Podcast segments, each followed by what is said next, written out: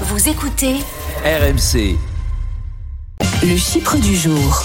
Le chiffre du jour avec euh, Manu ce matin. Salut à toi Manu, notre indicateur Free Frog du mois. Euh, le 10 du mois, pardon, c'est Eh oui. il nous reste 71 euros, c'est ça? Eh ben oui, c'est le 10. Alors effectivement, euh, on fait notre petit point mensuel et le 10 février, il restait en moyenne 71 euros donc sur le compte en banque d'un échantillon représentatif de 10 000 Français qui gagnent moins de 2 000 euros par mois et qui sont chaque mois à découvert. C'est un peu euh, le profil de la population, vous savez, qui est euh, finalement bénéficiaire un peu de, de, de toutes les aides, Oui. euh, les chèques, etc. dont a bénéficié le gouvernement. Donc c'est pour ça que c'était intéressant de le scruter. Échantillon donc euh, bâti euh, par euh, la société euh, Finfrog avec qui on a cet indicateur. Alors le 10 du mois, pourquoi il faut le rappeler? Parce que tous les revenus ont été versés.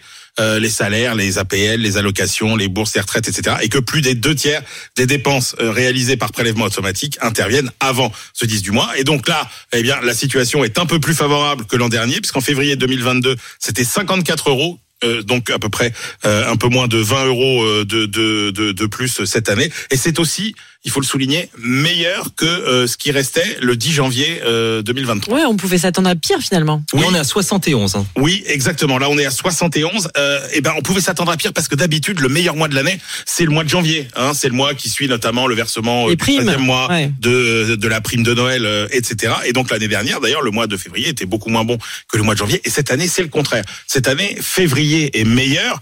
Alors, euh, on pourrait se dire c'est une bonne nouvelle. En fait, euh, on s'aperçoit que euh, c'est plutôt un, un- un trompe-l'œil parce que la réalité, c'est que euh, les ménages sont revenus à un niveau de dépenses sur leur carte bancaire, notamment qui était celui de l'automne, alors que les prix ont quand même euh, assez nettement euh, augmenté. Ça veut dire quoi? Quand vous maintenez votre niveau de dépenses et que finalement l'inflation augmente bah, Ça veut dire que vous vous serrez la ceinture.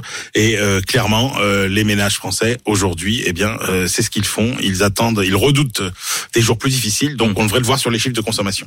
71 euros, donc le, le chiffre du jour avec toi Manu euh, ce matin, c'était important de, de le donner.